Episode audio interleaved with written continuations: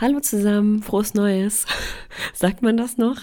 Egal, ich wünsche euch trotzdem ein schönes neues Jahr. Ich hoffe, das Jahr war bislang gut zu euch und ich freue mich total, dass ihr eingeschaltet habt zu dieser ersten Folge 2024, die gleichzeitig auch die erste Folge der neuen dritten Staffel ist. Ich habe mir jetzt im Vorfeld viele Gedanken darüber gemacht, wie ich diese dritte Staffel gestalten will, wie es weitergeht und ich habe total Lust, euch auch weiterhin mitzunehmen auf meinem Weg und teilhaben zu lassen an meinem Prozess, an allem, was so gut läuft, an allem, was auch schief geht. Und gleichzeitig äh, ist mir klar geworden, dass ich vielleicht mal für eine Bonusfolge mal wieder auch mich alleine ans Mikro setzen würde, aber dass ich doch auch wirklich es sehr schön finde, hier Gäste zu haben und mit denen so Themen zu besprechen. Und jetzt bin ich eigentlich zu einer ganz coolen Lösung gekommen, wie ich quasi zwei Fliegen mit einer Klappe schlage. Denn ich habe mich dazu entschlossen, jetzt immer jemanden einzuladen, der gerade zufällig in einer ähnlichen Phase ist oder gerade frisch rauskommt, ähm, weil man dann, glaube ich, nochmal viel, viel tiefer in so Themen einsteigen kann, wenn sie so präsent sind und gerade aktuell und frisch. Ich glaube, da habt ihr am meisten von und ich profitiere auch davon, weil ich äh, darüber auch nochmal so in die Reflexion komme und das auch immer wahnsinnig wertvoll finde, da neue Impulse für mich mitzunehmen und zu merken, wie das andere denn handhaben. Ja, und die erste Gästin, bei der das äh, total hingehauen hat, war Rebecca Frank. Vielleicht kennt ihr sie ja auch unter ihrem Mädchennamen Rebecca Knoll oder unter ihrem Pseudonym Rebecca Eder. Sie ist Autorin bei Rowold, bei Fischer und im Aufbauverlag. Außerdem ist Rebecca auch Podcasterin. Mit einer Freundin zusammen hostet sie den kreativen Podcast Platonisch Nackt. Den höre ich auch privat total gerne. Schaltet gerne mal rein. Und äh, zufälligerweise sind wir beide gerade in der sehr privilegierten Situation, zwischen zwei Projekten zu hängen. Also wenn das eine Projekt so ausfadet und man so langsam ins nächste Projekt einfadet, ist eine ganz komische Zwischenphase. Wir haben auch ein bisschen gesprochen über das Thema Plotten und Ideenfindung und ähm, wie kann es gelingen, dass man elegant aus einem Projekt rausgeht, wenn es sogar mal dazu kommt, dass sich Projekte überschneiden, was glaube ich in der Praxis nicht selten der Fall ist, dass nämlich ein Lektorat noch reinflattert, während man schon im nächsten Projekt hängt oder gerade Lesungen hält, so wie Rebecca, das jetzt dieses Jahr haben wird mit zwei Büchern, die im selben Monat erscheinen, während sie parallel schon an einem neuen Buch arbeitet. Ich fand das Gespräch sehr schön. Das ist, äh, hat genau diesen Effekt gehabt, den ich mir erhofft habe, nämlich dass ich für mich auch noch mal ganz viel sortieren konnte. Falls euch das Gespräch gefällt, dann lasst gerne fünf Sterne da oder schreibt mir bei Instagram oder an mail at kreativdate.de. Das würde mich richtig doll freuen. Was mich auch sehr interessieren würde, ist natürlich, wie euch das neue Konzept äh, gefällt. Sagt mir gerne Bescheid. Und übrigens ein kleiner Hinweis vorweg. Alle Bücher, über die wir im Podcast sprechen, verlinke ich euch auch nochmal in der Description, genau wie Rebecca's Instagram-Handle. Und ja, jetzt viel Spaß mit der neuen Folge.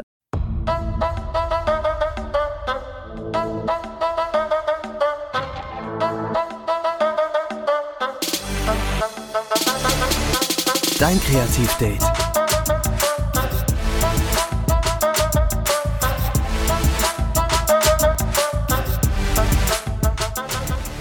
Hallo Rebecca. Hallo Chris. Hi, ich freue mich, dass du da bist und dir die Zeit genommen hast, mit mir zu quatschen. Ich freue mich sehr über die Einladung. Dankeschön. Wir haben in den letzten Wochen, Tagen öfter mal Kontakt gehabt und so hin und her geschrieben und dabei gemerkt, dass wir gerade in einer ganz ähnlichen Phase sind. In so einer Art Twilight Zone zwischen zwei Projekten. Und ich finde, das ist so eine ganz strange Zwischenwelt, die mich auch wirklich ja, ich kann es nicht anders sagen, in so eine emotionale Achterbahn gesetzt hat. Ähm, ich weiß nicht, wie es dir damit geht. Vielleicht, um jetzt mal ein bisschen strukturiert vorzugehen, erzähl doch mal, wo du gerade genau stehst. Ja, es war eigentlich für mich total schön, deine Podcast-Folge zu hören, wo du beschrieben hast, wie du mit deinem Roman fertig geworden bist, weil ich genau gleichzeitig meinen auch fertig geschrieben habe. Ähm, das war dann so äh, Ende des Jahres und ich habe das dann ähm, angehört, so während ich wirklich die Gassigänge zwischen meinen letzten, allerletzten Szenen hatte. Und irgendwie hat mich das so total schön aus diesem Buch rausbegleitet. Ähm, oh. Und dann habe ich noch so ein bisschen mit meinen, also ich habe das dann meinen Testleserinnen geschickt und mit denen noch so drüber diskutiert und nochmal überarbeitet und so. Und jetzt mache ich tatsächlich gerade seit einer Woche so ein bisschen Urlaub, würde ich sagen. Und nächste Woche fahre ich wirklich in Urlaub. Und danach geht es aber auch weiter mit dem nächsten Projekt. Also ich bin genau wie du zwischen den beiden Phasen. Und hast du dann eigentlich nach dem Projekt ja auch wirklich paar Tage mal genommen, wo du Abstand gewinnen konntest zu dem Manuskript? Oder bist du quasi direkt in diese Testleserin-Phase gegangen? Also zwischendurch war Weihnachten zum Glück, das war richtig gut. Also ich habe mir die Weihnachtstage komplett freigenommen und dann, glaube ich, danach noch mal zwei Tage oder so. Und in der Zeit haben dann meine Testleserinnen gelesen, ja, hatten das Buch dann an den Feiertagen dabei. Also ich hatte dann schon noch mal eine Woche Zeit, wo ich das habe ruhen lassen und dann habe ich mit den anderen drüber gesprochen und dann weiter dran gearbeitet. Und es hat richtig gut getan, schon allein diese paar Tage mal nicht dieses Dokument zu öffnen und da reinzugehen. Das war schon, verändert schon irgendwie ganz viel. Wie war das bei dir, als du fertig warst? Hast du dir dann erstmal richtig viel Freizeit gegönnt? Ja, ich, also wir haben ja auch eben im Vorgespräch mal so gesprochen, dass es super unterschiedlich auch sein kann, von Projekt zu Projekt, von Person zu Person, was man da braucht. Und ich hatte jetzt einfach den Luxus, dass die nächste Deadline noch relativ weit weg ist, sodass ich halt echt wusste, nach der Abgabe kann ich mir auch mal so zwei Wochen Urlaub gönnen. Und zwar nicht so ein Urlaub, wie ich ihn jetzt im Sommer hatte, wo ich mein Notebook dabei hatte, sondern äh, halt wirklich das Notebook weggestellt, dann auch wochenlang gar nicht im Manuskript gewesen, nicht reingeschaut. Wenn zwischendurch doch noch mal eine Idee aufgeploppt ist, habe ich mir die notiert und dann fürs Lektorat quasi aufgehoben. Und dadurch, dass meine Lektorin mir auch vor Heiligabend noch schon ein erstes Feedback gegeben hat, bin ich wirklich mit diesem sehr zufriedenen und glücklichen Gefühl in diese Feiertage gegangen, dass alles gut ist. Ich war so ganz erleichtert und gelöst Ach, das und ist so toll. Und das, ja, das war richtig gut. Also es war so ein total guter Abschluss. Und ja, dann waren mein Mann und ich noch ich glaube, vier Nächte auf Wangerooge und ja, haben so ein bisschen Rauhnächte Light zelebriert. Also oh. es war nicht wirklich Rauhnächte, aber es war so ein bisschen daran angelehnt, dass wir uns einfach Fragen gestellt haben zum vergangenen Jahr und was wir uns fürs nächste vornehmen wollen. Und das war sehr, sehr schön. Das war wie so ein Pauseknopf drücken. Oh, wie toll. Ja, und jetzt winkt das nächste Projekt schon am Horizont und liegt bei mir auf dem Tisch und ich stehe knietief im Exposé für den zweiten Band. Wow der Spannungsreihe und das ist sehr, sehr aufregend und es ist fürs Hirn auch ganz schön anstrengend, weil, ja, wie soll ich sagen, das Lektorat vom ersten steht noch aus und ich finde das gar nicht so easy, sich dann wirklich auch einzulassen auf den neuen Text mit dem Wissen, dass da noch was kommt und ich dann auch wieder zurück muss, weil ich bin, glaube ich, eher so ein Typ, ich gehe all in. Ich will mich so richtig versenken in einem Projekt und ich kann nicht mehrere Projekte parallel jonglieren. Und ich glaube, bei dir ist es ähnlich, ne? Ganz genau so. Ich habe das, ich habe das mal, also manchmal versuche ich das, weil es dann auch nicht anders geht. Also, also zum Beispiel, während ich jetzt das letzte Projekt fertig geschrieben hatte, musste ich einfach noch ein Lektorat bearbeiten. Und es, also da führte kein Weg dran vorbei. ich konnte da nicht ausweichen. Und mir fällt es aber wahnsinnig schwer. Und ich habe dann erstmal gedacht, ich versuche das beides an einem Tag zu schaffen, dass ich dann vormittags weiterschreibe an meinem Projekt und nachmittags das Lektorat bearbeite und bin dann aber einfach bei keinem weitergekommen. es war einfach Stillstand und ich war ähm, richtig unglücklich. Es hat mich total belastet, weil es einfach, mein, also meine ich glaube, meine Hirnkapazitäten sind da einfach nicht ausreichend für, zwei Welten so gleichzeitig in allen Details präsent zu haben. Das äh, kann ich einfach sehr schlecht. Also ich glaube, das liegt nicht an deinem spezifischen Gehirn. Ich glaube, unser Gehirn ist generell, und das ist total die Mehr, dass wir multitaskingfähig ja, sind. Voll. Also ich bin's null. Wie bist du dir dann da auf die Schliche gekommen? Also wann hast du dann realisiert, dass das für dich nicht funktioniert und dass du das irgendwie anders gestalten äh, solltest für dich. Es ging ziemlich schnell. Ich habe, glaube ich, nach zwei, drei Tagen gemerkt, okay, du machst dich jetzt hier völlig kaputt, das geht einfach nicht. Und dann, ähm, ja, habe ich mich überwunden und habe gesagt, das Projekt muss jetzt einfach mal ruhen. Das ähm, ist dann halt so, das muss halt zwei, drei Wochen mal. Also ich habe, ich habe halt bei meinem Schreibprogramm ähm, eingestellt, wie viele Wörter ich schreiben muss, um zur Deadline fertig zu werden. Und es ist natürlich schon irgendwie einfach nicht so leicht zu sehen, wie diese Schreibanzahl pro Tag immer weiter steigt, weil man nichts dran macht. Aber es ging nicht anders. Ich musste das dann einfach entscheiden und habe dann in der Zeit, ich habe mir dann einfach ein paar Wochen genommen, um das Lektorat zu bearbeiten und dann nur das gemacht. und bin dann hinterher wieder zurückgewechselt und das hat dann für mich sehr viel besser geklappt. Aber ich glaube, da gibt es ja auch ganz, ganz unterschiedliche Vorgehensweisen. Ich kenne auch Autorinnen, die das ganz anders machen und die diese Gleichzeitigkeit voll gut finden. Ja, und es gibt ja auch bestimmte Zwänge, die ja auch dazu führen können, dass es wie bei dir jetzt kein Weg daran vorbeigeht, wenn du einfach weißt, die Deadline naht und ich kann mir jetzt auch keine Pause zwischen den Projekten gönnen oder dieses Lektorat ganz in Ruhe fertig machen und dann so langsam ins nächste so einsteigen. Und auch die Seitenzahl vorher zu planen, finde ich auch schwierig. Also ich hatte auch mit 400 Normseiten geplant und ich bin dann bei 460 rausgekommen. Ja, kenne ich.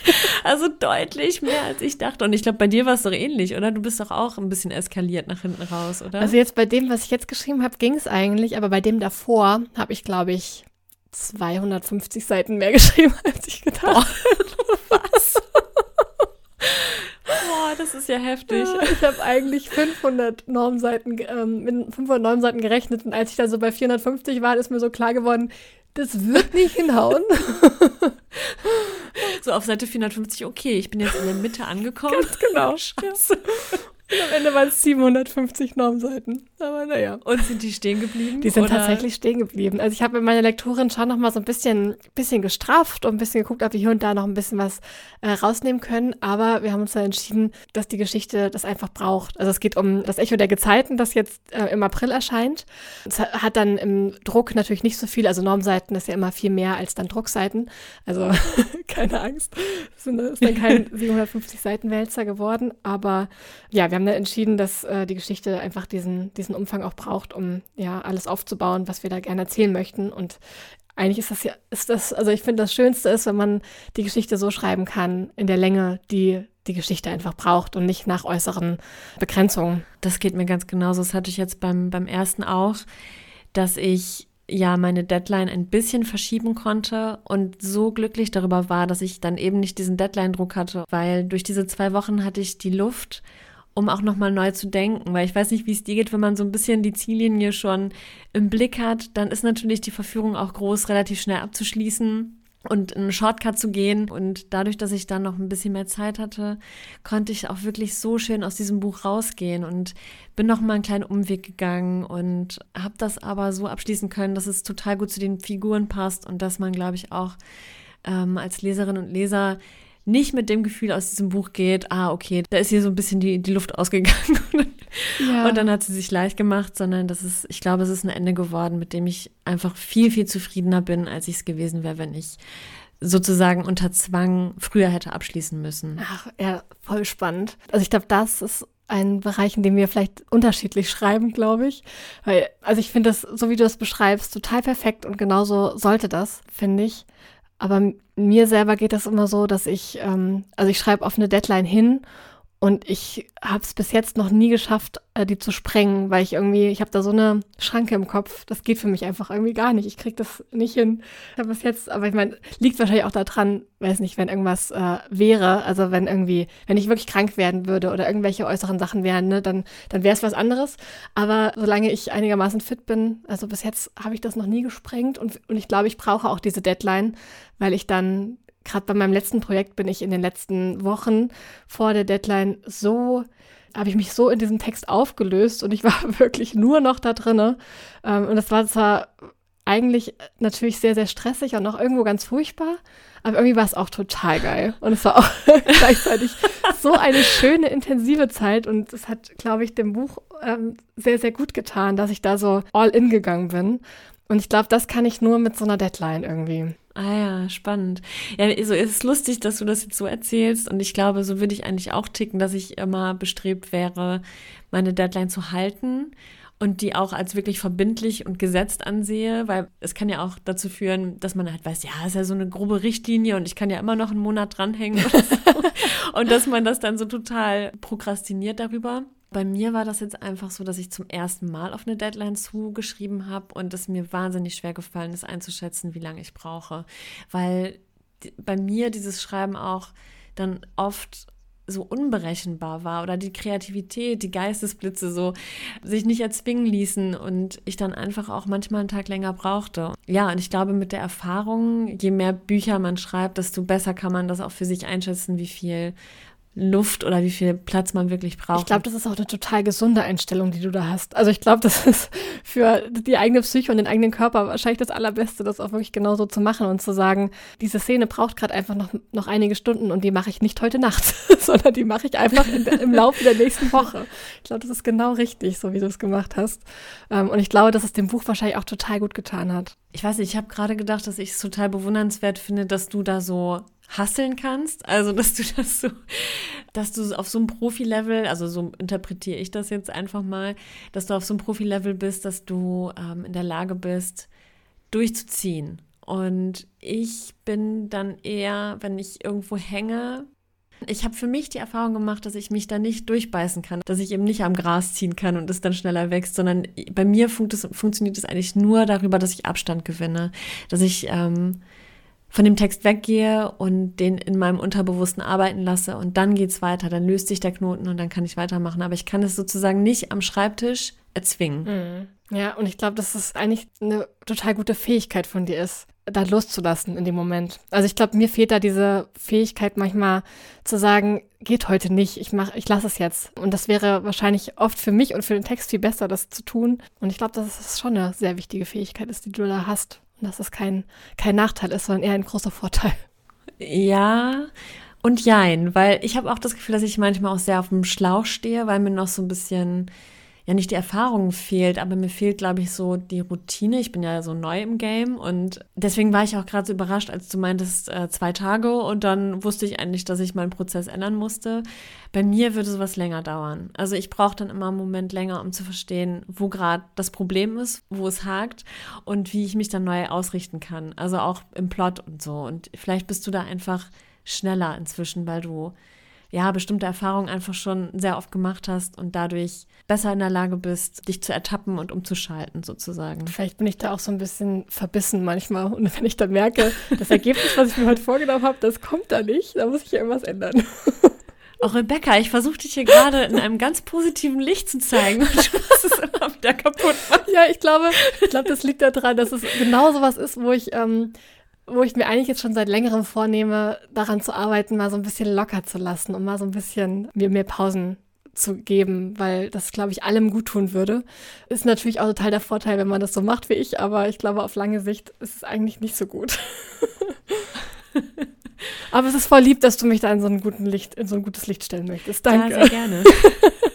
ich bewundere dich, äh, bewundere dich sehr dafür, dass du das oh. so im Griff hast. Ich meine, ich habe jetzt ja noch auch sehr viel Luft gehabt bis zum Erscheinungstermin und vielleicht kommt daher auch diese Ruhe. Vielleicht wäre das anders, wenn ich jetzt schon Bücher am Markt hätte und wüsste, der Abgabetermin liegt jetzt nicht so weit entfernt vom, vom ET oder so. Aber ja, ich finde es auch wirklich sehr schön, dass ich da mich nicht so fest beiße, weil mir immer es ganz wichtig ist, dass ich die Freude am Schreiben nicht verliere, ja. diese Leichtigkeit. Weil das äh, war zwischendurch mal so, ich muss sagen, als ich zum ersten Mal jetzt auf eine Deadline zugeschrieben habe und auch diesen Verlagsvertrag habe und so, das ist auch Druck, der da entsteht. Und das ist gar nicht so leicht gewesen, mir da die Leichtigkeit zu bewahren. Und ich bin irgendwie total froh, wenn ich jetzt zurückschaue, dass mir das doch gelungen ist. Ja, das ist toll. Und hast du jetzt, als du angefangen hast, für dein nächstes Projekt zu planen, hat es sich dann schon so ganz von allein dahingezogen? Oder ist das eher so was von außen, wo du dachtest, okay, ich muss jetzt aber mal langsam anfangen? ah, interessante Frage. Ja, ich habe immer gehofft, dass das passieren würde. Wie so unsichtbare Fäden, die dann so an mir ziehen und dass ich dann so aus mir heraus das Bedürfnis habe, wieder in dieses Projekt einzusteigen. Dem war nicht so. Und ich glaube, das liegt einfach daran, dass das Projekt ja theoretisch schon fertig ist. Also ich habe es ja eben schon mal so im Vorgespräch ein bisschen erzählt, dass ja. die Reihenfolge dieser Reihe eigentlich eine andere war. Also das Buch, was ich jetzt geschrieben habe und abgegeben habe und was jetzt als erstes erscheinen wird, war eigentlich mal an zweiter Stelle geplant. Das heißt, das Buch, was eigentlich das erste gewesen wäre, ist schon fertig. und das habe ich damals auch bei Moni gepitcht und habe dann ähm, das zweite nachgeschoben, als ich damit angefangen habe und da ein kleines Exposé aufgesetzt. Und insofern hatte ich eine ganz große Blockade, wieder in dieses fertige Manuskript einzusteigen, das ich ja mental schon abgehakt habe. Oh, mein Hirn ich. hat das ja abgespeichert unter cool, Buch geschrieben, fertig, alles klar. Und da musste ich mich selber aufraffen und mir wirklich sagen, so am Montag sind die Ferien vorbei, die Kinder sind wieder in Kindergarten und Schule und dann geht mein Arbeitsalltag auch wieder los sozusagen und dann werde ich mir das Exposé ziehen und mich so langsam wieder da so reinfühlen. Ja, ah, stelle ich mir schon heftig vor, man dann weiß, okay, das ist eigentlich fertig, aber ich mache jetzt, ich mache jetzt nochmal. wow. Es ist auch eigentlich nicht meine Art, eine Geschichte zu plotten, habe ich dann gemerkt, weil ich muss ja dieses Buch, okay, das habe ich jetzt noch gar nicht erzählt, aber ich muss da die Genrefarbe noch mal sehr anpassen. Es muss oh, es muss einiges auf links gedreht werden und ähm, das ist so invasiv, dass ich jetzt schon weiß, dass ich dieses Buch neu schreiben werde. So krass. Da steht kein Stein mehr auf dem anderen. Ja, und das hat mich zwischenzeitlich auch sehr gefrustet. Also ich hatte ganz große Probleme, eine Klarheit zu bekommen und auf die Metaebene zu kommen, was den Plot angeht, weil ich so im Makro war. Also ich kenne diese Geschichte ja in und auswendig und ich bin so im Detail, dass es mir ganz schwer gefallen ist, das Große und Ganze zu sehen. Und ich bin jetzt aber drin und ich hatte auch währenddessen immer dieses Zutrauen, dass ich da rauskomme, dass ich das kann und dass ich einfach nur loslassen muss und ähm, akzeptieren muss, dass es jetzt so sein wird, dass ich dieses Projekt nochmal angehe, was ich eigentlich mental schon abgehakt habe. Und dann, dann bin ich wieder reingekommen und das war sehr, sehr schön und es hat angefangen zu kribbeln und sich zu entwickeln. Oh, schön. Ja, total. Und das ist, also man kann es vielleicht vergleichen mit so Entscheidungen, die man in seinem Leben getroffen hat. Also ich habe diverse Entscheidungen in meinem Leben, so in der Vergangenheit, wo ich mir heute denke, krass, wenn ich mich damals anders entschieden hätte, wenn ich nicht nach Dortmund, sondern zurück nach Oldenburg gegangen wäre nach dem Studium, wie anders wäre mein Leben verlaufen? Das wäre ein ganz anderes Leben gewesen. Ich wäre heute überhaupt nicht hier, vermutlich. Ich würde was ganz anderes machen. Und so ist es in dem Buch auch. Ich habe ganz kleine Schrauben am Anfang gedreht und die haben die ganze Geschichte verändert. Und so war es mit jeder Schraube, die ich gedreht habe.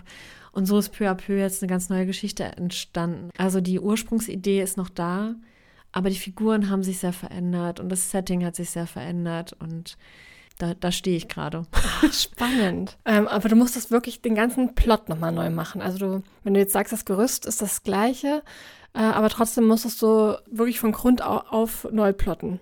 Ja, ich würde sagen, es war so ein bisschen Tabula rasa und es war auch schwierig, sich da so geistig ähm, von zu lösen und da so ein bisschen flexibler zu denken.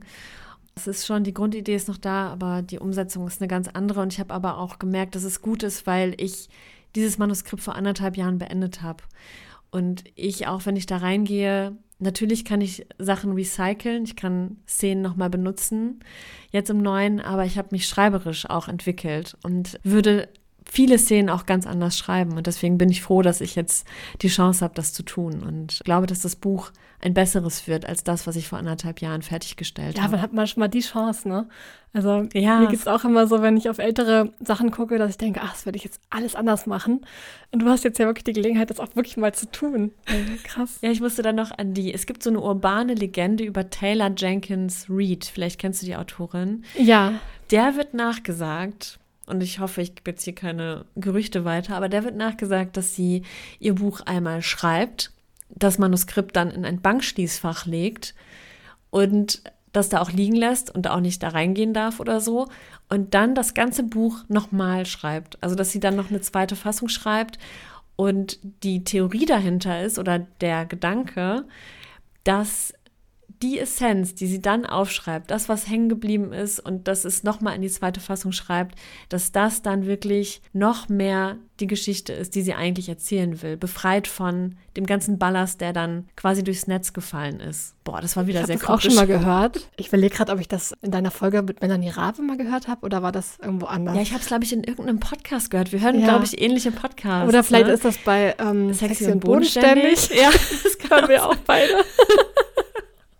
Danke übrigens nochmal für den Tipp, ey. Den habe ich ja von dir und ich finde den Podcast großartig. Shoutout an so. Annalena Schröder und Till. Die sind auch einfach so lustig. Also die haben so einen, so einen unterschwelligen Witz die ganze Zeit. Ich kann mich die ganze Zeit wegschmeißen über die beiden. Ich finde die so gut. Ja, ich liebe die auch. Sind richtig süß. Ja. ja. es kann sein, dass es in dem Podcast war, dass sie das erzählt haben. Es kann haben. sein. Aber ich finde das auch so spannend. Es gibt ja auch, ich glaube, Benedikt Welz hat auch in einem Interview, auch in irgendeinem Podcast erzählt. Ähm, kann das sein, dass es bei Matze Hirscher war? In dem ja. Hotel Matze? Ja, ja ne? genau. ja, ja. Hast du auch gehört, sehr gut. Natürlich. Da hat er ja auch erzählt, dass er irgendwie sein, ich glaube, vom Ende der Einsamkeit hat er, glaube ich, sechsmal geschrieben oder so. Ja, krass, ne? Also das, aber das, das reizt mich ja gar nicht.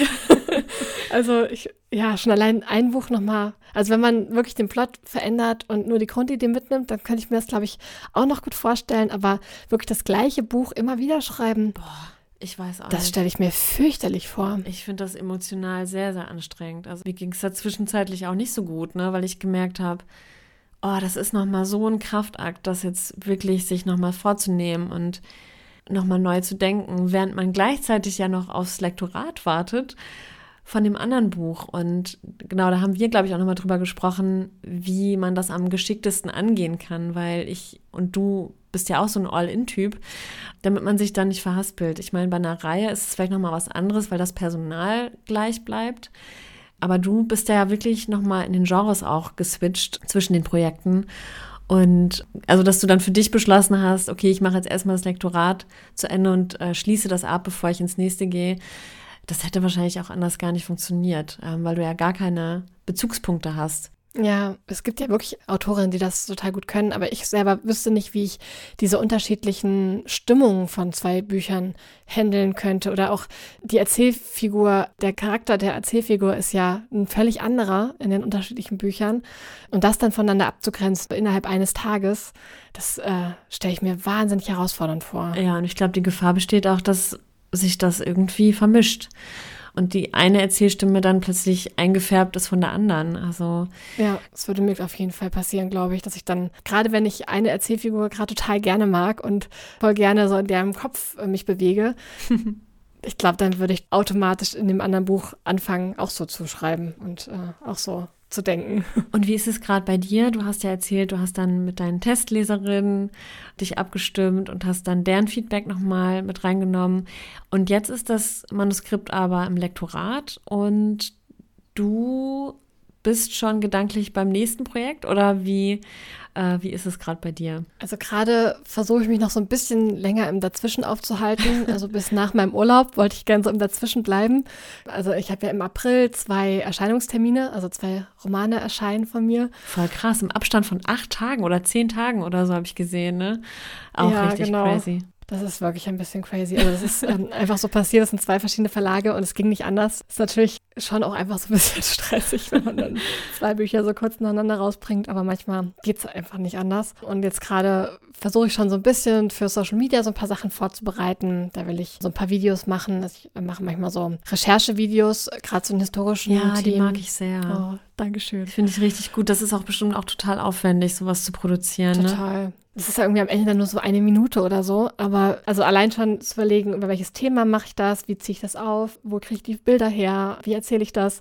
Also ich sitze dann schon echt immer eigentlich viel zu lange dran. Und deswegen hatte ich so überlegt, dann mache ich da jetzt schon mal so ein bisschen was, dann nach dem Urlaub nochmal bereite ich schon mal so ein paar Videos vor, dass das dann alles so um den Erscheinungstermin herum gepostet werden kann und ich dann nicht mehr ganz so viel Stress habe. Also gerade ist das so viel in meinem Kopf und der Plan ist, dass ich dann im Februar richtig mit dem Plot einsteige, also in den Plot einsteige. Ich habe die Grundidee fürs nächste ist schon da und ich weiß auch schon so Anfang und Ende und Höhepunkt. ähm, aber alles dazwischen, da fehlt natürlich noch ganz, ganz viel. Und also auch gerade die Charaktere und einiges an Recherche muss ich da noch äh, leisten und da möchte ich im Februar dann anfangen. Und dann setzt du ein Exposé auf oder was wäre dann für dich der erste Schritt? Ach so, ja, das Exposé habe ich tatsächlich schon. Ah, okay. Das habe ich ähm, irgendwann im letzten Jahr zusammen mit meiner Agentin und meiner Lektorin. Wir haben zu dritt eigentlich diese, an dieser Idee gearbeitet und gebrainstormt so ein bisschen und hin und her überlegt. Und dann habe ich schon da während dieser Zusammenarbeit schon ein Exposé geschrieben und also es ist schon alles in trockenen Tüchern dazu sozusagen, aber ich Cool. muss dann natürlich noch gucken, wie ich das wirklich dann auch in die Tat umsetze. Gerade ist es noch ja noch eher in meinem Kopf und abstrakt. Aber ich fange auch tatsächlich gerne mit dem Exposé an. Ich finde das eigentlich einen total schönen Einstieg ins Plotten. Machst du das auch so?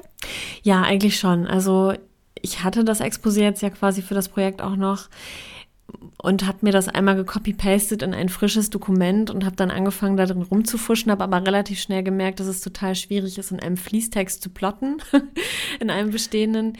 und gehe jetzt dazu über, ich habe mir Drama Queen mal gezogen als Programm. Das ist so ein Schreibprogramm ah. eigentlich für Drehbuchautorinnen, aber es gibt auch diese Software inzwischen für Romanautoren und da gibt es eben die Möglichkeit, auch ein Konzept zu schreiben und dann mit so Bullet Points die Geschichte einmal ganz grob zu strukturieren.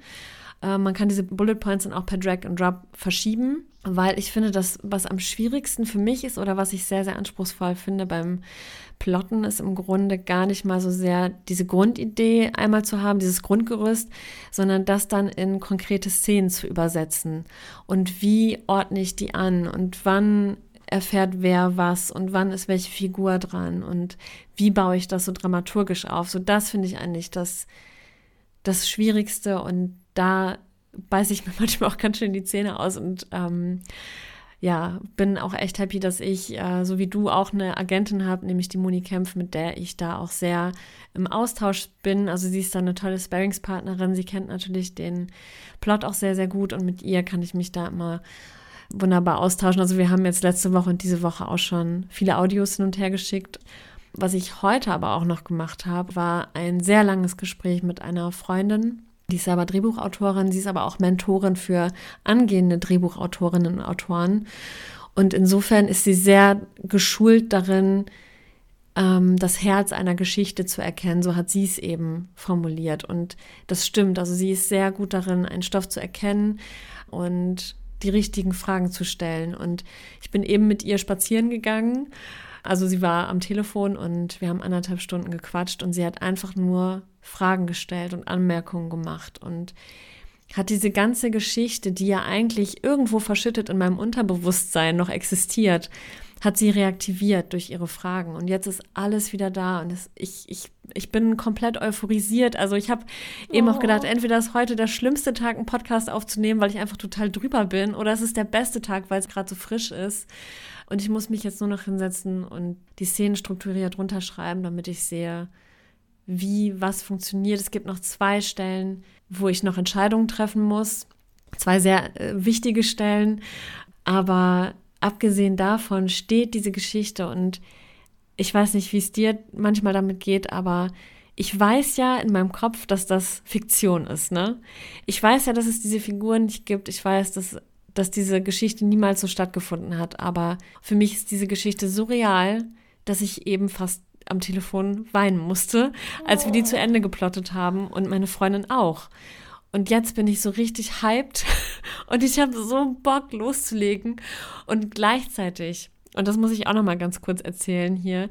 Ich warte ja noch auf das Lektorat fürs erste Buch und da hatte meine Lektorin heute eine Idee mir geschickt. Also es gibt ja so Ideen, die gar nicht verfangen. Also wenn mir jemand einen Vorschlag macht und ich merke, dass da rastet nichts ein. Das verfängt nicht und ich fange nicht an, darüber nachzudenken. Dann weiß ich eigentlich schon relativ früh, nee, das ist nichts. Mhm. Aber das war jetzt so eine Idee, die mich so geflasht hat, weil ich sie selber auch schon hatte, aber wieder verworfen habe, ähm, weil ich nicht drauf gekommen bin, wie man das umsetzen könnte. Und sie hat jetzt anscheinend einen Ansatz und ich bin so neugierig darauf zu erfahren, wie sie das machen würde. Und das ist genau dieses, dieses Twilight Zone Phänomen, dass ich nämlich eigentlich schon so richtig tief in dem zweiten Buch bin und dann kommt etwas noch aus dem ersten. Ich krieg das gerade emotional überhaupt nicht gehandelt. Ich finde es voll schwer. Oh, das klingt aber auch richtig, richtig schön und schrecklich gleichzeitig. Das trifft es genau. aber vielleicht ist das ja sogar voll gut auch für das zweite. Also, weil bei dir ist ja der, der Vorteil, dass die beide ja auch zusammenhängen. Also ich weiß jetzt natürlich nicht, wie sehr sie zusammenhängen, ob das wirklich so nahtlos ineinander übergeht, aber die Welt ist ja die gleiche und vielleicht ist es gar nicht so schlecht fürs Zweite, wenn du immer noch so ein bisschen in der ersten Welt drinne bleibst irgendwie. Ja, das denke ich mir auch. Und das Schöne ist auch, dass ich dadurch, dass ich jetzt den zweiten schon so durchdringe, auch so ein paar Easter Eggs im ersten verstecken kann, was ich Oh, ah, das ist cool. Ja, also ich finde das auch, wenn ich selber Bücher lese und ich finde da so ein paar Hints und Spoiler, die sich dann erst im zweiten oder dritten erklären, das finde ich immer so cool. Und ja, klar, genau, ich bewege mich in dieser Welt weiterhin und kann die miteinander verweben. Und das ist ganz, ganz schön. Also ich kann zum Beispiel auch im ersten, und das hätte ich übrigens in umgekehrter Reihenfolge nicht machen können. Also wenn das jetzige zweite als erstes gekommen wäre, hätte ich das so nicht machen können. Und das ist so crazy. Es ist, als ob das von Anfang an so geplant war. Shoutout an meine Agentin, die das so gedreht hat. Ich finde es voll gut weil ich nämlich im ersten Buch jetzt eine Figur anlegen kann und eine Handlung anlegen kann, die dadurch so viel mehr Tiefe bekommt. Ich bin wahnsinnig glücklich, wirklich. Ich bin gerade an so einem totalen Hochpunkt. Ähm, und ich finde auch das wieder sehr bezeichnend. Das ist so typisch für diese Schreibarbeit weil vor zwei Tagen ging es mir richtig dreckig, ne? Also vor zwei Tagen war ich so ziemlich down, weil ich das Gefühl habe, es geht hier überhaupt nicht voran. Und ich weiß ja eigentlich auch, dass es okay ist und dass es manchmal so läuft. Aber ich bin halt auch ungeduldig und ich würde den Prozess so gerne verkürzen mhm. und beschleunigen. Es ist halt auch irgendwie glaube ich, total, ja, es hat voll viele Vorteile, dass du zwei Bücher einer Reihe gerade gleichzeitig noch auf dem Tisch hast und eins davon noch nicht veröffentlicht ist. Äh, das ist echt eigentlich so die, die beste Situation, finde ich. Ich hatte das mal bei meiner Reihe äh, Schokoladenfabrik. Da gab es mhm. auch mal einen Zustand, wo ich zwei Bücher, also wo ich auch noch auf Band 2, glaube ich, zugreifen konnte, während ich Band 3 geschrieben habe. Und dann geht das natürlich alles so viel leichter ineinander über. Und, man, und ich habe das eigentlich auch genossen, immer mal so hin und her springen zu können. Weil ich finde, man merkt natürlich auch ein Buch an, wenn das herausgekommen ist und erst als es draußen war, wurde der zweite Teil geschrieben. Ich finde, das merkt man ganz oft an so Kleinigkeiten, dass die halt dann so ein bisschen zurechtgebogen werden müssen oder so. Und das kann man natürlich, hat man natürlich viel mehr äh, Macht drüber, wenn beide noch äh, auf dem Schreibtisch liegen. Ich habe am Anfang gedacht, boah, in zwei Jahren erscheint das erst. Es ist ja so viel Zeit und ich würde mir eigentlich wünschen, dass es schneller geht.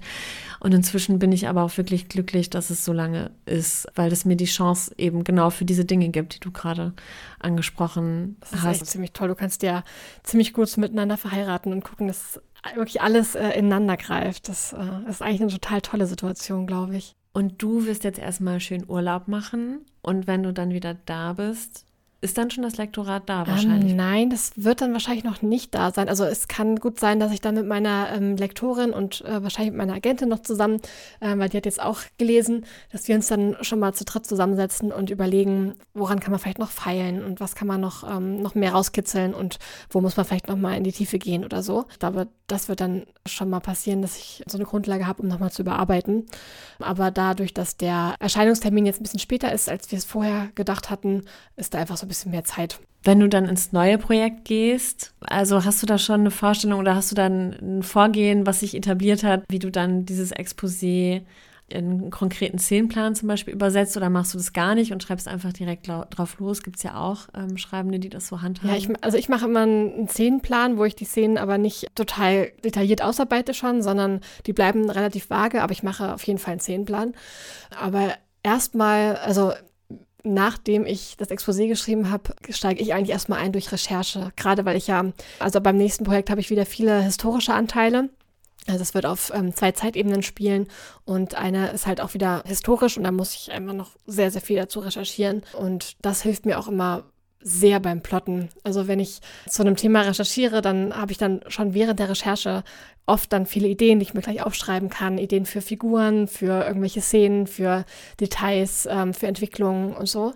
Und dabei entsteht dann immer ganz viel. Und dann habe ich mir in letzter Zeit angewöhnt, dann mit den Charakteren eigentlich weiterzumachen. Also es gibt ja auch Autorinnen, die gar nicht unbedingt die Charaktere so gesondert entwickeln, sondern die entstehen bei denen so beim Schreiben. Aber ich habe gemerkt, dass es für mich total hilfreich ist, mich vorher mit den Charakteren bekannt zu machen und die vorher schon zu entwerfen, bevor ich anfange zu schreiben und zu gucken, was sind das hier für Menschen und mich denen irgendwie auf verschiedene Arten so anzunähern. Also ich mache dann so ganz klassische, na wie heißt das? Wie heißt denn das, wenn man... Ähm äh, ach so, ein Steckbrief. Ja, danke.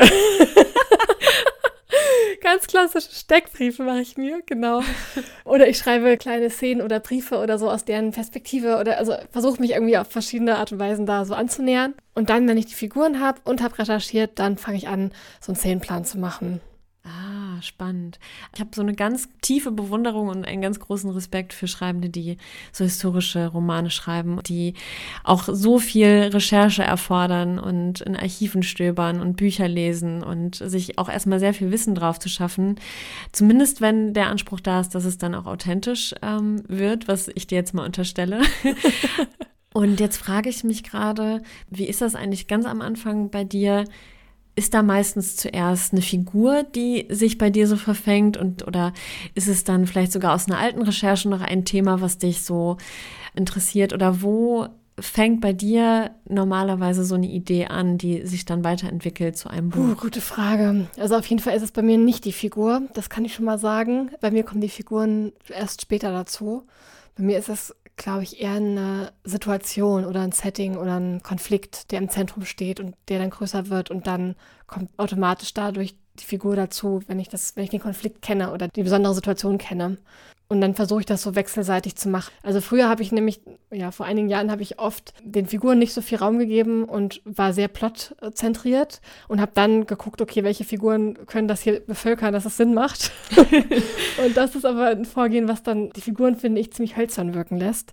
Und deswegen habe ich, versuche ich immer, das so, so ein bisschen hin und her zu springen und nicht nur mit dem Plot loszulaufen, aber eben auch nicht nur mit der Figur, sondern immer wieder so an beides zu denken und hin und her zu springen. Ich kann jetzt zum Beispiel auch rückblickend gar nicht mehr sagen, wie das bei mir war, wie diese Ideen entstanden ist. Ich habe das Gefühl. Das ist schwierig hinterher, ne? Es ist total schwierig, das auszumachen, weil das nicht eine Idee ist, sondern das sind so Milliarden ja. Ideen, die ja. wie so kleine Magneten zusammengefunden haben. Und, oh, das ist ein ähm, schönes Bild. Ein großes Ganzes bilden dann irgendwann. Also ich glaube, Ganz am Anfang vom ersten Buch war ein bestimmter Tätertyp, den ich schreiben wollte. Äh, und da war eine sehr prägnante Szene, die schon ganz, ganz früh da war und die ich richtig vor Augen gesehen habe, wie so mit Kamerafahrt und reinzoomen und Musik unterlegt und allem. Wow. die war ganz früh da und dann hat sich alles andere da so magnetisch angedockt. Und die Figuren sind immer sehr früh da, wobei ich jetzt zum Beispiel keine Steckbriefe schreibe und auch keine Interviews mit denen führe. Und ich weiß aber relativ früh schon, wie die sind und ich gebe denen so bestimmte Anlagen mit und dann lerne ich die auch beim Schreiben kennen.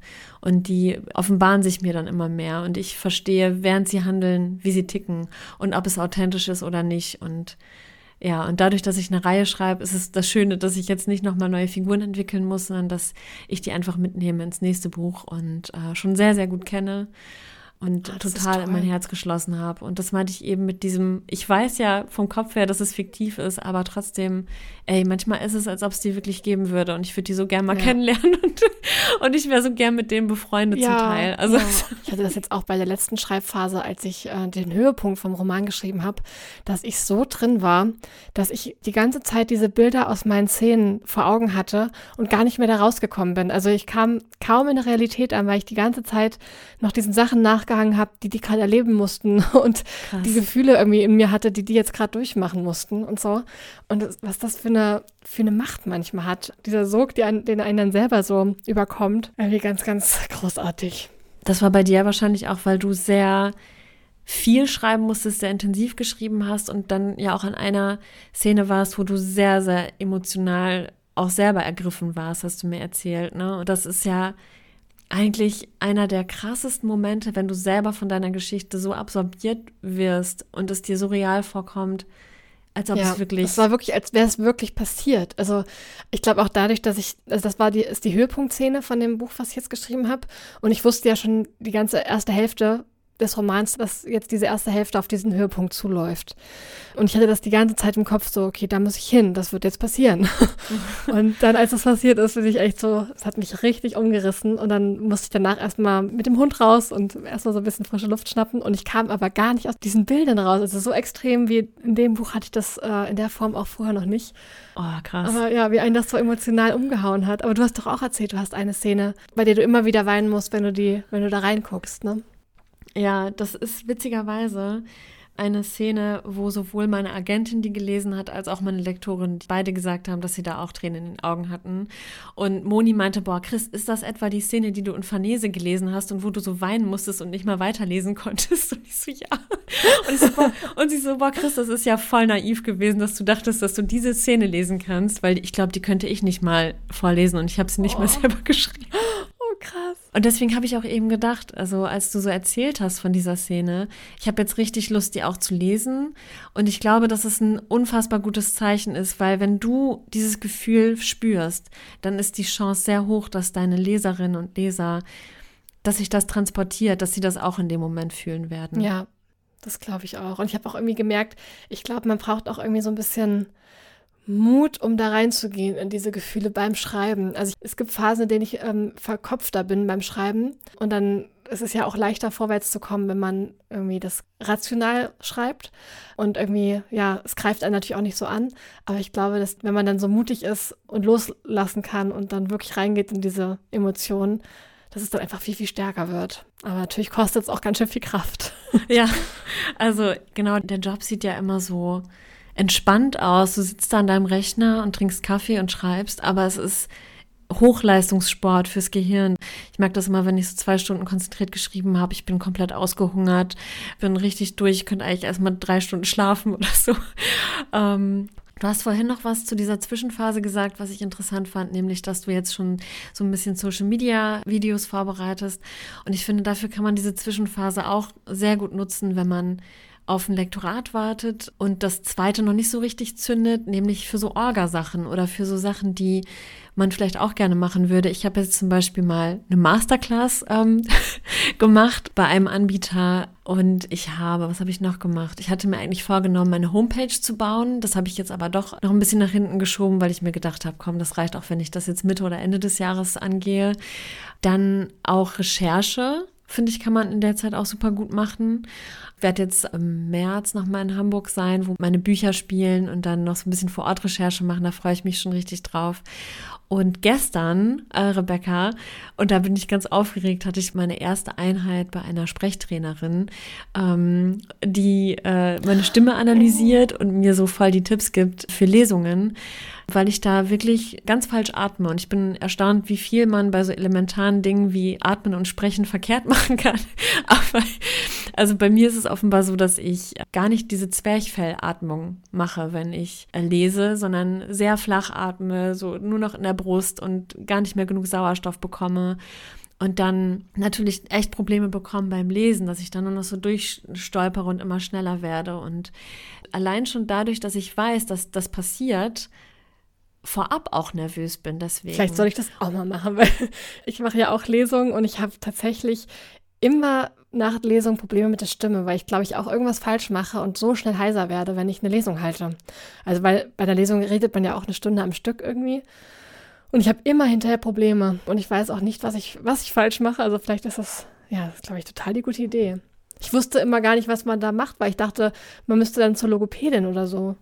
Äh, ich glaube, dann hast du dasselbe Problem wie ich, weil ich habe fünf Minuten oder so eine Textstelle vorgelesen und sie hat mich hinterher gefragt, weißt du eigentlich, wie oft du dich jetzt in diesen fünf Minuten geräuspert hast? Und ich habe gesagt, ja, das, ich merke das auch selber. Ich bin sehr angestrengt beim Lesen und meine Stimme fühlt sich sehr beansprucht an. Und sie meinte, das liegt daran, dass meine eigentliche Sprechstimme, mein Ton, viel tiefer ist als der Ton, den ich benutze, wenn ich vorlese. Also eigentlich war meine Stimme ungefähr so. Aber ich spreche halt so und dieses Hochgepitchte ist unheimlich anstrengend für die Stimmbänder.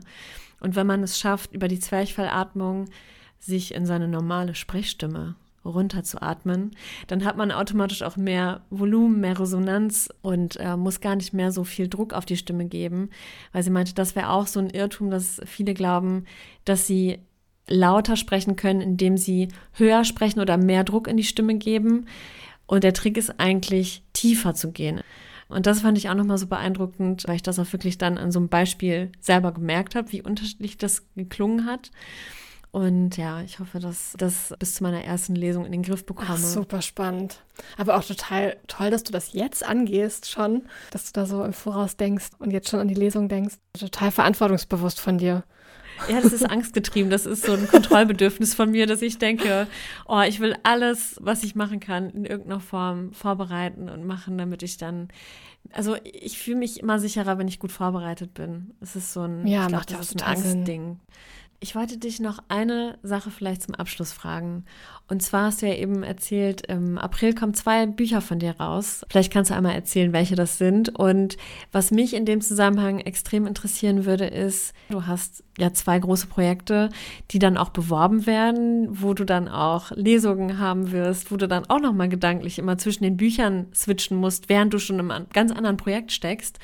Also wie kriegt man das unter einen Also mir geht das immer so, dass ich am liebsten, auch da würde ich am liebsten sagen, ach, ich mache jetzt nur Lesungen, aber das äh, muss man sich natürlich erstmal leisten können, dass man sagt, ach, also während ich jetzt hier Lesung habe, schreibe ich nichts. das ist natürlich, äh, ja, wäre ein riesiges Privileg. Also ich werde auf jeden Fall gleichzeitig auch schreiben und ja, da muss ich dann äh, jeweils so ein bisschen jonglieren und gucken, wie ich es mache. Also ich mache das oft so, wenn ich weiß, ich habe am Abend eine Lesung, dass ich dann höchstens vormittags schreibe und dann mich nachmittags so auf die Lesung vorbereite und auch mental und so und dann am nächsten Tag dann gucke, wann es eben weitergehen kann. Auch je nachdem, wo ich gerade bin beim Schreiben, wie sehr die nächste Deadline irgendwie, wie, also wie nah die ist und so.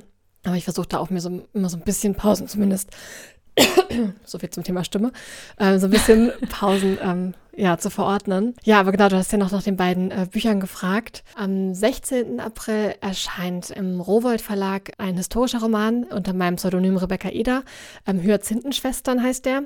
Da, wo jetzt heute der Boxhagener Platz ist in Berlin, waren während der Märzrevolution 1848 riesige Hyazinthenfelder, also ganz mhm, weite Blumenfelder. Krass. Und die haben zeitweise fünf Schwestern gehört. Und in meinem Roman geht es um diese fünf Schwestern. Also Hauptfigur ist die jüngste und seitdem der Bruder dieser fünf Schwestern gestorben ist, sind die im Streit. Gerade mit der Jüngsten redet fast keine mehr. Und die Jüngste versucht aber wieder Harmonie herzustellen, was nicht klappt. Und dann liegt eines Tages ein Mann in ihrem Blumenbeet, der vorgibt, der neue Gärtner zu sein. Aber eigentlich ist er ein Revolutionär aus Berlin. und genau, da geht es halt einmal um die Blumensprache und diese Schwestern und auf der anderen Seite um die Märzrevolution. Das ist der eine Roman. Und eine Woche später erscheint im Fischer Verlag Das Echo der Gezeiten. Das ist ein Roman, der auf zwei äh, Zeitebenen spielt. In den 1960er Jahren findet eine junge Taucherin in der Nordsee ein uraltes Schiffswrack und beschließt dann, dass sie diesem Rätsel auf den Grund gehen möchte und herausfinden möchte, warum dieses Schiff gesunken ist und was damals passiert ist. Und sie studiert deswegen Archäologie in Hamburg. Und auf der anderen Zeitebene geht es auch um eine junge Frau im 17. Jahrhundert, die mit ihrer Mutter vor ihrer Vergangenheit auf eine Insel flieht und sich dort ja einer Frauengemeinschaft, den Beginen, anschließt merkt dann allerdings, dass diese Beginen in Gefahr sind und dieser Weg auf dieser alten Zeitebene wird natürlich irgendwann auch auf dieses Schiff zuführen, das dann untergeht. Ähm, wow. Verrate ich jetzt mal noch nicht mehr, aber genau. Ja. Diese beiden äh, Geschichten werden dann im April erscheinen. Boah, danke für deine kurze Inhaltsangaben. Jetzt bin ich noch mehr beeindruckt, weil das sind ja zwei so unterschiedliche Bücher und dann wirst du auch sehr unterschiedliche Lesungen dazu machen und parallel schreibst du einfach an einem ganz anderen Buch. Das stelle ja, mir extrem so herausfordernd vor. Wenn du dann morgens noch im Zug saßt, auf dem Weg zu irgendeinem Lesungstermin, da wahrscheinlich noch geschrieben hast und dich dann mental wieder auf diese ganz andere Geschichte einzustellen, die du vor so langer Zeit abgegeben hast. Ja, wenn du das so sagst, dann kriege ich jetzt auch schon so ein bisschen Angst davor. oh, sorry, nein, das nein, nein, Quatsch. Ja, ich glaube, was, was mir immer hilft bei Lesungen, also ich mache mir meistens so ein Lesungskonzept und wenn ich dann das ein oder zweimal gemacht habe, dann kann ich da ganz schnell anknüpfen und bin dann wieder, wieder da drin, also wenn ich mich in diesem Konzept gut auskenne.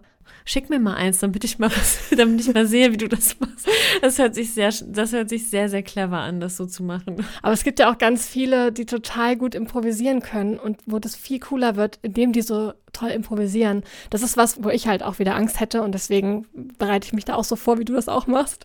Einfach um meiner Angst entgegenzuwirken. Ähm, ich traue mich das immer nicht, mir zu viel Raum zu lassen für Improvisation. Aber es gibt ja auch Leute, die das dadurch viel, viel besser hinkriegen, indem sie so toll improvisieren. Ja, es ist so typabhängig und ich kann ja. mir vorstellen, dass es dir am Anfang total die Sicherheit gibt, da so ein Skript zu haben, aber dass du natürlich auch, je öfter du das machst, immer weiter auch von diesem Skript abweichen und freestylen kannst. Ja, wenn man so eine Sicherheit hat, ne? dann ja, und wenn du gerade richtig drin bist, dann ist die Lesereise vorbei. Ja. so schade. Das stimmt. Wie wird das bei dir nochmal sein? Also du, dein erstes Buch kommt nächstes Jahr im Frühling, oder habe ich das gerade richtig im Kopf? Genau, also das, was im Vertrag steht, ist Frühjahr 25. Und ich denke mal, dass dann auch die Lesungen losgehen. Das Tolle ist ja bei dir dann auch mit Lesungen, dass es ja auch wieder, ne, du könntest ja sogar irgendwie aus beiden Büchern einen Einblick geben oder so, weil das ja auch zusammen zusammenhängt und du könntest ja auch beide Bücher sogar bei der gleichen Lesung verkaufen und irgendwie, also es bietet sich ja total an eigentlich, ne, für so, auch so kombinierte Lesungen oder so. Ja, so tief ähm, habe ich mich noch nicht, ah, das ist ein guter Punkt, danke, das, ja das werde ich mal in meinem Hinterkopf abspeichern. Ist ja auch noch ein bisschen Luft, das kannst du dich ja erstmal voll auf Band 2 einlassen und dir dafür Zeit nehmen. Ach, Rebecca, vielen lieben Dank für das schöne Gespräch. Ich wünsche dir noch ganz viel Spaß in der Twilight Zone, weil und das soll jetzt auch nicht zu kurz kommen. Es ist auch irgendwie ein sehr schöner und sehr magischer, ja, ein magisches Zeitfenster, in dem wir uns da gerade bewegen, Absolut. oder? Also für mich fühlt sich das sehr intensiv an, aber auch irgendwie sehr besonders. Ja, ich will es gerade irgendwie auch total genießen und am liebsten noch so ein bisschen hinauszögern, bis ich da wieder rausgehe. Oh Mann, jetzt erstmal Urlaub. Genieße es, hab eine schöne Dankeschön. Zeit und ich hoffe, du kannst richtig abschalten und den Kopf frei machen, damit du dann ganz frisch in ein neues Projekt starten kannst, beziehungsweise das alte abschließen. Und wenn euch diese Folge gefallen hat, dann freue ich mich sehr über Feedback, entweder an mail.kreativdate.de oder via Instagram. Äh, mein Handle ist in der Description. Rebecca's Handle ist auch in der Description. Schreibt ihr auch gerne. Ähm, oder? Das sage ich jetzt einfach mal so. Ja, voll gerne. Ich freue mich. Und danke noch für die Einladung zum Podcast. Hat mir auch richtig viel Spaß gemacht bei dir. Oh, danke. Es war so schön. Ich habe mich mega gefreut, dass du da warst und dass wir den Technik-Struggle dann doch noch in den Griff bekommen haben. Ja, so, Kann, ja. kann man jetzt mal auch mal hier Full Disclosure-mäßig äh, erzählen. Ich bin sehr erleichtert. Bis bald, bis zum nächsten Mal. Tschüss, ihr alle. Tschüss.